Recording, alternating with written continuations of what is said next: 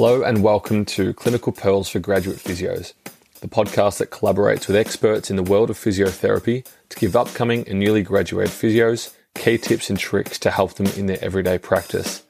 I'm your host, Dion Capnius, and today I'm joined by Shane O'Sullivan to talk about the pathway into sports physio. Shane is the director at Errol Street Physiotherapy and also works as a sports physio for my beloved Western Bulldogs in the AFL. He's had a wealth of experience in sports physio and so I was so grateful to be able to speak to him. My top three clinical pearls for listeners are firstly, for athletes, their body is their livelihood. And so the work you do tends to show up in their outcome, which is really rewarding. Secondly, to progress into different roles, it's about building networks, taking up opportunities, and having good mentors around you. Lastly, it does take a very committed clinician to work in elite sport. I really enjoyed my chat with Shane, and I hope you get something out of it. Shane, thanks so much for joining me, and it's a pleasure to have you on. No worries, Dion. Great to be here. Yeah, I'm really looking forward to this one. I think um, I was chatting to you before. Essentially, this one's going to resonate with me a lot, and I think it'll resonate with a lot of people. I was uh, I remember my very first uh, lecture at La Trobe for the physio course. The associate professor sort of stood up and asked who here would be keen in um, being an AFL physio, and I reckon probably seventy five percent of the room put their hand up. So hopefully, this is an area that hopefully um, a few people are interested in. Um, What is it about being involved with sports clubs that is so appealing to you, and how does it differ from your typical days at the clinic? I suppose it goes back a, a long way. I grew up uh, playing footy, um, so I was, I was always in, play, playing footy and basketball. I was always interested in sport from a young age. Um, and as I as I got a bit older, and you start to think about what career path you're going to choose, probably had a couple of injuries, um, which sort of stimulated my interest in in the body and how it all works, and a sort of physio, and and that was probably the really the early, really early stages of my uh, passion for for physio.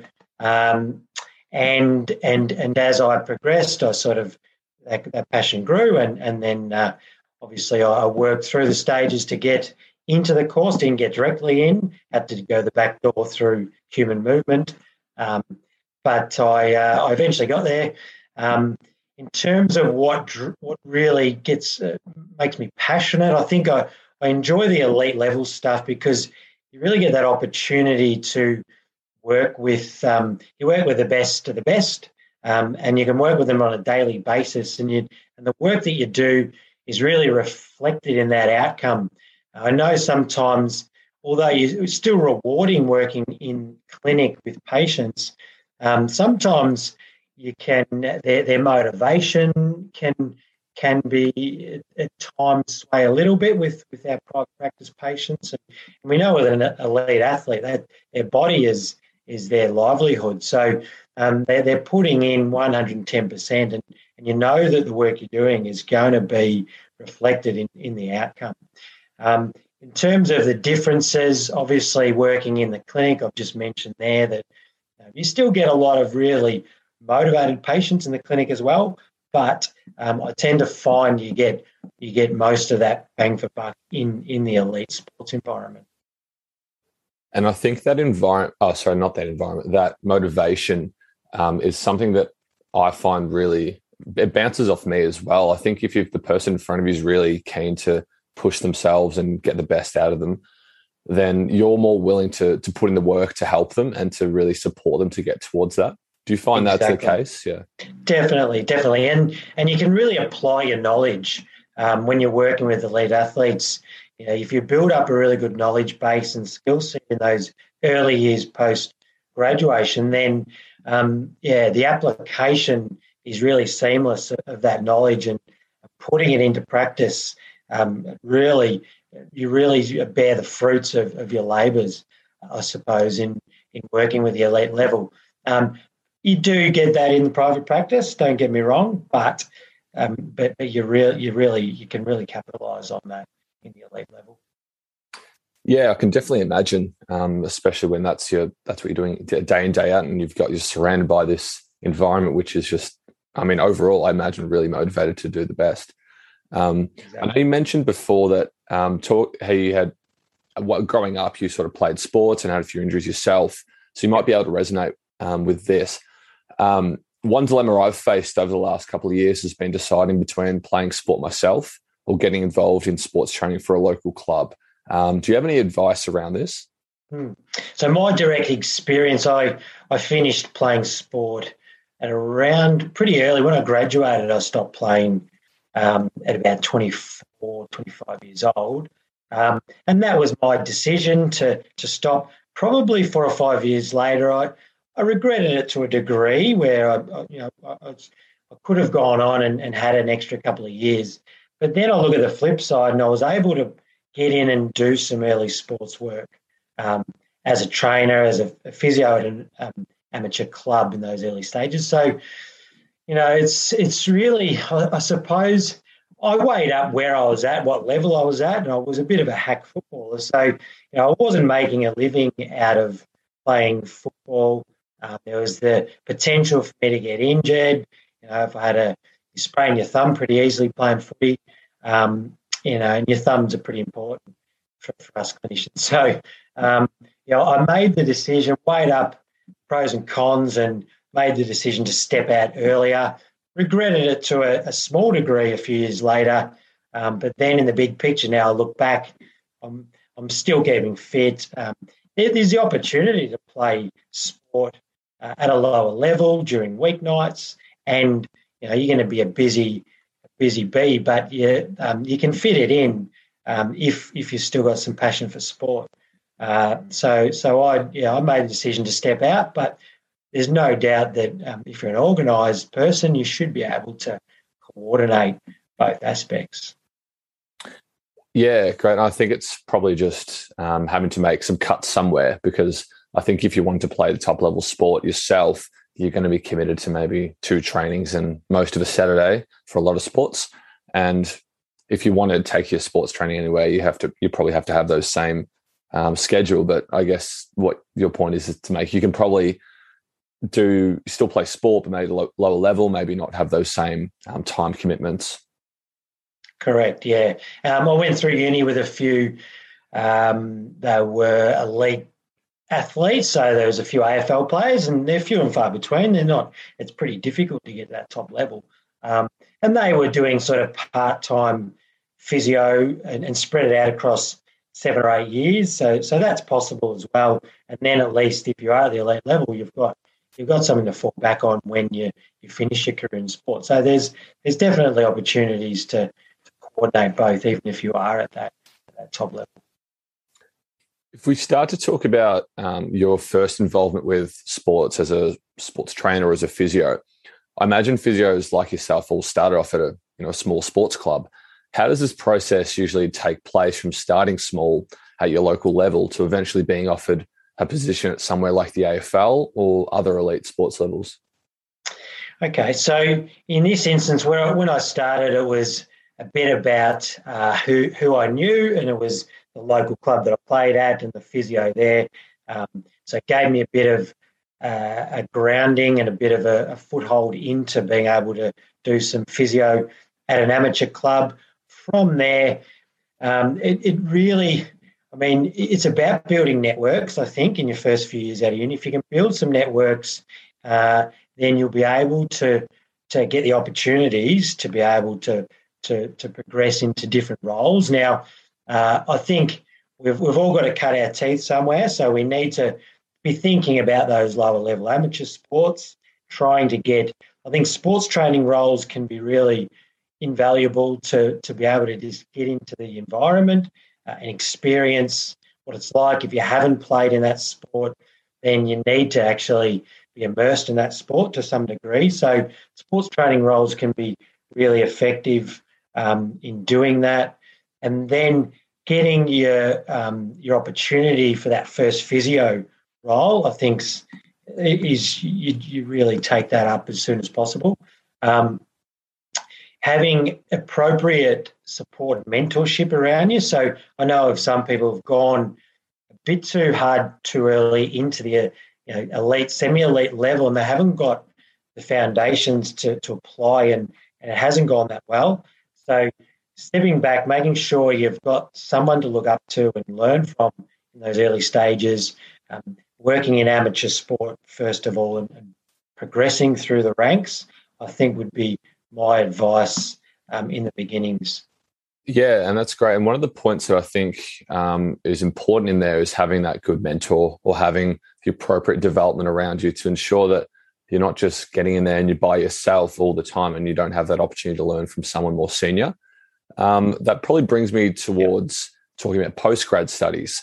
Um, it seems like a lot of the top end sports physios have gone back for further study um, once they've graduated.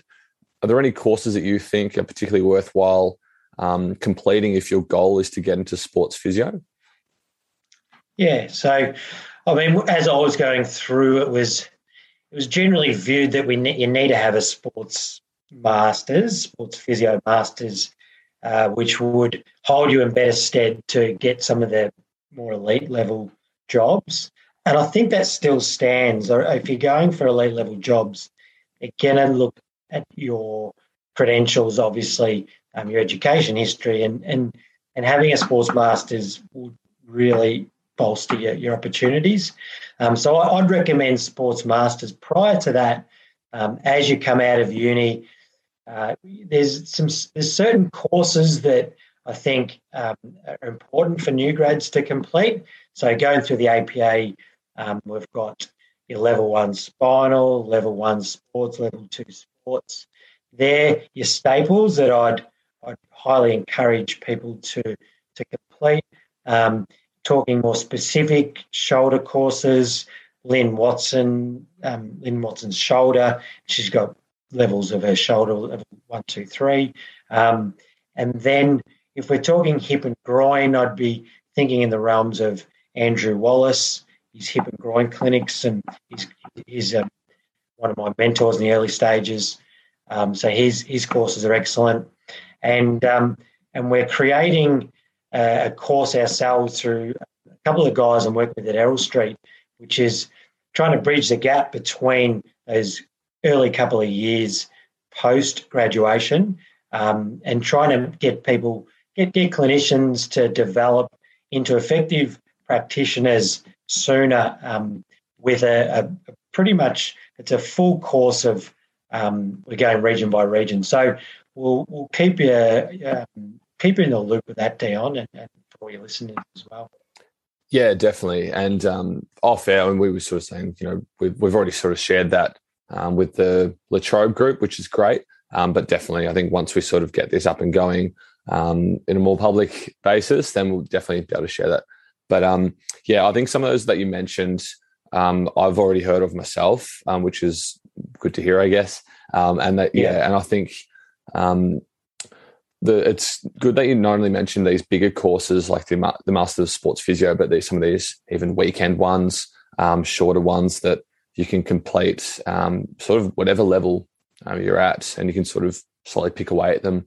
Even one that we didn't really speak about much, I assume you've heard of it, um, like there's Australian, the Strength and Conditioning Association, sort of level one, two, three, I think they've got. Yeah, yeah, I've definitely heard of it. Um, and I so, so my experience in um, developing my knowledge around strength and conditioning has really come f- from practical experience on the job, um, from working in, in, in the footy footy world for the last ten years. So, I, I I haven't had direct experience with it. When I was coming through uni, it was a, it was a probably um, a hole that we, we, we sort of didn't get filled through the undergrad and even postgrad struggled to to get much um, in the in the realm of um, strength and conditioning. So so I'd definitely encourage um, following up in, into into that uh, series of courses. I think it'd be invaluable to have that going into an elite environment. Definitely. Yeah, great. Um, I guess if we start to focus more on just those bigger ones, so like your Masters of Sports Physio, when would you recommend completing a course like this? When I spoke to Mel, who's another one of the guests, and she works at La Trobe, she spoke about holding off from completing some of these bigger PD courses until you're at least probably six to 12 months into your first job, or else you don't have that contextual knowledge to really apply what you're learning effectively. Do you sort of agree with that? Yeah, I completely agree, uh, and I, I, even think it's probably longer. Uh, I, I, reckon that first twelve months, you're, you're in a bit of a spin. You just you're just trying to find your feet. Um, you, you're trying to build a network. You, you're trying to get some mentorship. You, you're doing these early courses, which I'd encourage in that probably that first two three years. At the three year mark, I think that's you should have enough real world experience, enough skills, enough knowledge to be able to then go for that more formalised education route. So, so I, definitely encourage waiting, um, building up your bank with those earlier courses, uh, and then and then getting to that in that three to five year post grad. Yeah, and I think that's probably where it probably differs a bit more from. I think when I spoke to Mal, it was more about PD, so maybe more weekend or a couple of week courses. But yeah. I think that's a good point that you make. That for these bigger ones, which is, I think it's a couple a couple of years. Is that right? Yeah, your Masters of Sports was when I did it was uh, three years in total, um, with various requirements across those three years. Yeah. Yeah, so I mean that's obviously a much but a much larger commitment. So it makes yeah. sense to have a, a, much bigger wealth of knowledge before you really get stuck into that. Um, Correct. One aspect I think of working in elite sport that is perhaps underlooked is the commitment required. It seems like I've, I spoke to John, um, who you work with, a little bit about this, and essentially the general theme seems to be with a lot of these sports jobs is there's a lot of hours required for relatively not that much pay. Would you be able to give give some insight as to the demands of the job um, when working at this level? Yeah, so it, it does take um, a very committed clinician to to be in that elite level. Um, so I've done the last ten years, and and you're looking at um, in season, it gets it gets quite hectic. So you if you take if I take you through a typical week, we've got say from so from Monday we're in we're in a recovery mode and we may have a block of treatment um, and then players doing recovery. So you might be in the club for might be in the club for six hours. Tuesday will tend to be more of like a tech skills training day, and that'll be a full day. So you've got tra- training prep, you've got training, then you've you've got some treatments, probably eight hours. They'll get a day off, probably in the middle of the week. Thursday will be main training, so that's a big day, eight hours. Um, and then Friday might be what we call captain's run. So that's just like a, a short kick around and a run. That might be four or five hours with some treatment involved. You've got game day, which is eight hours. Um, so, and then there's usually a recovery on that day post game, um, which one of the physios will need to attend. So, essentially, in season, it's a seven seven day a week uh, proposition. Uh, and you're right. Look, the the remuneration for for sport, and especially with um, throwing COVID into the mix, has probably impacted it negatively. Where where sort of, and every industry has been, I suppose, where um, you know, the money's just not there, and the, the wages have been uh, pulled back a little bit. But um, yeah, with scope, obviously, next few years for that to build up again. Having said the commitment in season is huge off season, you do get a, a, decent amount of downtime. We'll have a lot of players going for surgery, so they need rehab, but you're sort of away from the daily daily grind of, of the, the eight hours a day. Um, you get a, a, good break. Players get eight to 10 weeks, depending on where you finish, especially with, with the AFL, especially, um, you know, as a staff member, you might get five or six weeks off. So, so it sort of balances out in the off season. In season, it's it's a big commitment. Um, and if you've got some clinic work on top of that, then you've got to be mindful that you know burnout can can happen quite easily, and, and you really need to coordinate some down periods. Um, I think just on that quickly, if you are in this going down the elite path, you know, having some clinic work or something to fall back on is an important element because I mean the, the elite sport environment can be quite volatile, and we see each year there's a big turnover of physios. If a new coach comes in, then sometimes the whole medical department gets wiped. So um, having something in the background where you haven't got all your eggs in one basket, I think is is probably smart. That's really interesting, and I didn't think. I mean, it's not something I immediately think of that if a new coach comes in or a new set of people who are in charge of the club that some of these cuts might be pretty um, wide and even across the whole medical department. I know we sort of spoke about a little bit about the money there, but I, to be, I don't think it's really too much of a focus, and I don't think I'm going to make too much of an emphasis on it because that's not what you're in it for. You're in it for really exactly. to, to work with the highest level athletes. And don't get me wrong, the wage is the wage is good. good. Yeah, yeah. Um, I, I, guess it's more of a bonus, really, as I see it. Um, talking about that, um, when you're on the off season, how many days would you probably be doing um, across the week if you're not in that really intensive block of during the season?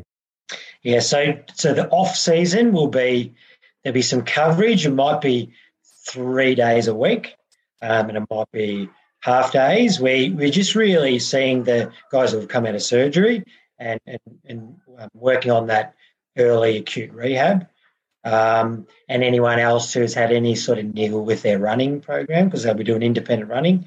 But then pre when preseason starts, which is roughly December, um, then it sort of kicks into gear and it's almost it's about 80 90% of the in-season mode in terms of capacity. So so it ramps up pretty quick. Um, uh, but yeah that that off-season blocks where it's a bit bit slower.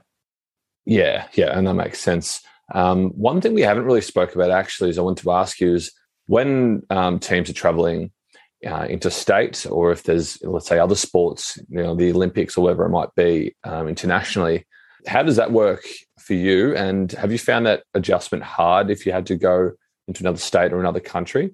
It was definitely hard during COVID, where we were in quarantine. Uh, a lot of the time, we we were shipped off to hubs at last minute um, last year and then this year we've been to one. So, I mean, that was a significant challenge. Generally speaking, pre-COVID, um, then it, has been it's pretty smooth sailing, really. Traveling, um, you travel on uh, generally day before the game. You have that night at a hotel where you complete some treatments, um, and then the next day's game day, which is pretty free because it depends when you're playing. Afternoon games come up pretty quick. Night games you're doing a lot of sitting around but you know, without the covid you can sort of get out and experience the city that you're in which is which is a perk. Um, but yeah we get to game. We have the game. We, we travel back the next day after they've done some recovery. So really it takes up it takes up a three day a three day period. Um, so if you've got family it can can impact negatively there. Um, but yeah, hopefully we return to some normality next year. Yeah, definitely, and hopefully you know you can, like you said, be able to get out in those in that morning of the game day or whatever it might be to actually experience a little bit and just enjoy yourself as yep. opposed to being stuck in your hotel room. Exactly. Just the last one. What single piece of advice do you think all new grads need to hear? I think the, the most important thing as you come out as a new grad is just um, maintain your ability to learn. Okay, so to do this, it obviously takes um, multiple facets to, to get there. Um, you know, one one example is getting the courses right in that first two years. So setting out a calendar of the courses you want to you want to approach and and become involved in.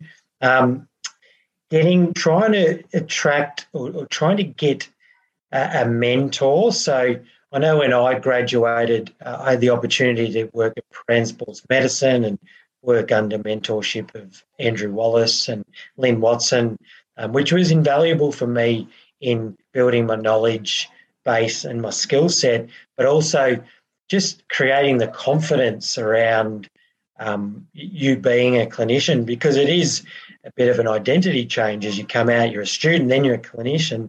If you can sort of surround yourself with those really expert expert practitioners early, you know, that you're just soaking in all their knowledge, but um, you're building your confidence in a certain area. So my confidence with shoulders just rose exponentially after I worked with Lyn Watson for a couple of years. So if you have that opportunity to get with with a, a higher level sports physio and an expert in an area, um, I'd, I'd, really encourage that. Um, and at the same time, really just mapping out as many courses as you can of, of the right courses across that initial two years. So learning, learn, learn as much as you can. Yeah, and there certainly seems to be a theme across each of the guests I ask around this and what they think their advice should be. I think a lot of it's just really to to keep learning and to keep an open mind and not be afraid of change and to to keep pushing themselves. So it's it's really good that you also along these lines of, as well. Um, and just to finish off, Shane, if listeners want to find out more about you and your work, um, where should they go? I know we already mentioned a little bit about the course that you uh, you're offering at Errol Street. If you have, feel yep. free to talk about that as well if you'd like. So people can contact me. So we've um, so I'm co-director at Errol Street uh, Physio, North Melbourne. People don't know. Um, they can contact me there at shane at errolstphysio.com.au. Um, as we mentioned, uh, Foundations of Clinical Exercise will be launching next year, so uh, we'll we will be getting our website and socials up over the next coming weeks. So we can contact me through that once that's up and running, uh, and that's probably the main the main avenues. Awesome. And thank you so much for your time um, this morning. I, I, mean, this has been really good. And it's not so much a focus on some of the uh, clinical aspects like some of my other episodes have been about, but it's really good to hear just your insight and your experiences so far with sports and the sports pathway. And there's um, some really good advice that you've um, given within this. So, yeah, thank you so much for your time, Shane. No worries, Dion. Happy to help.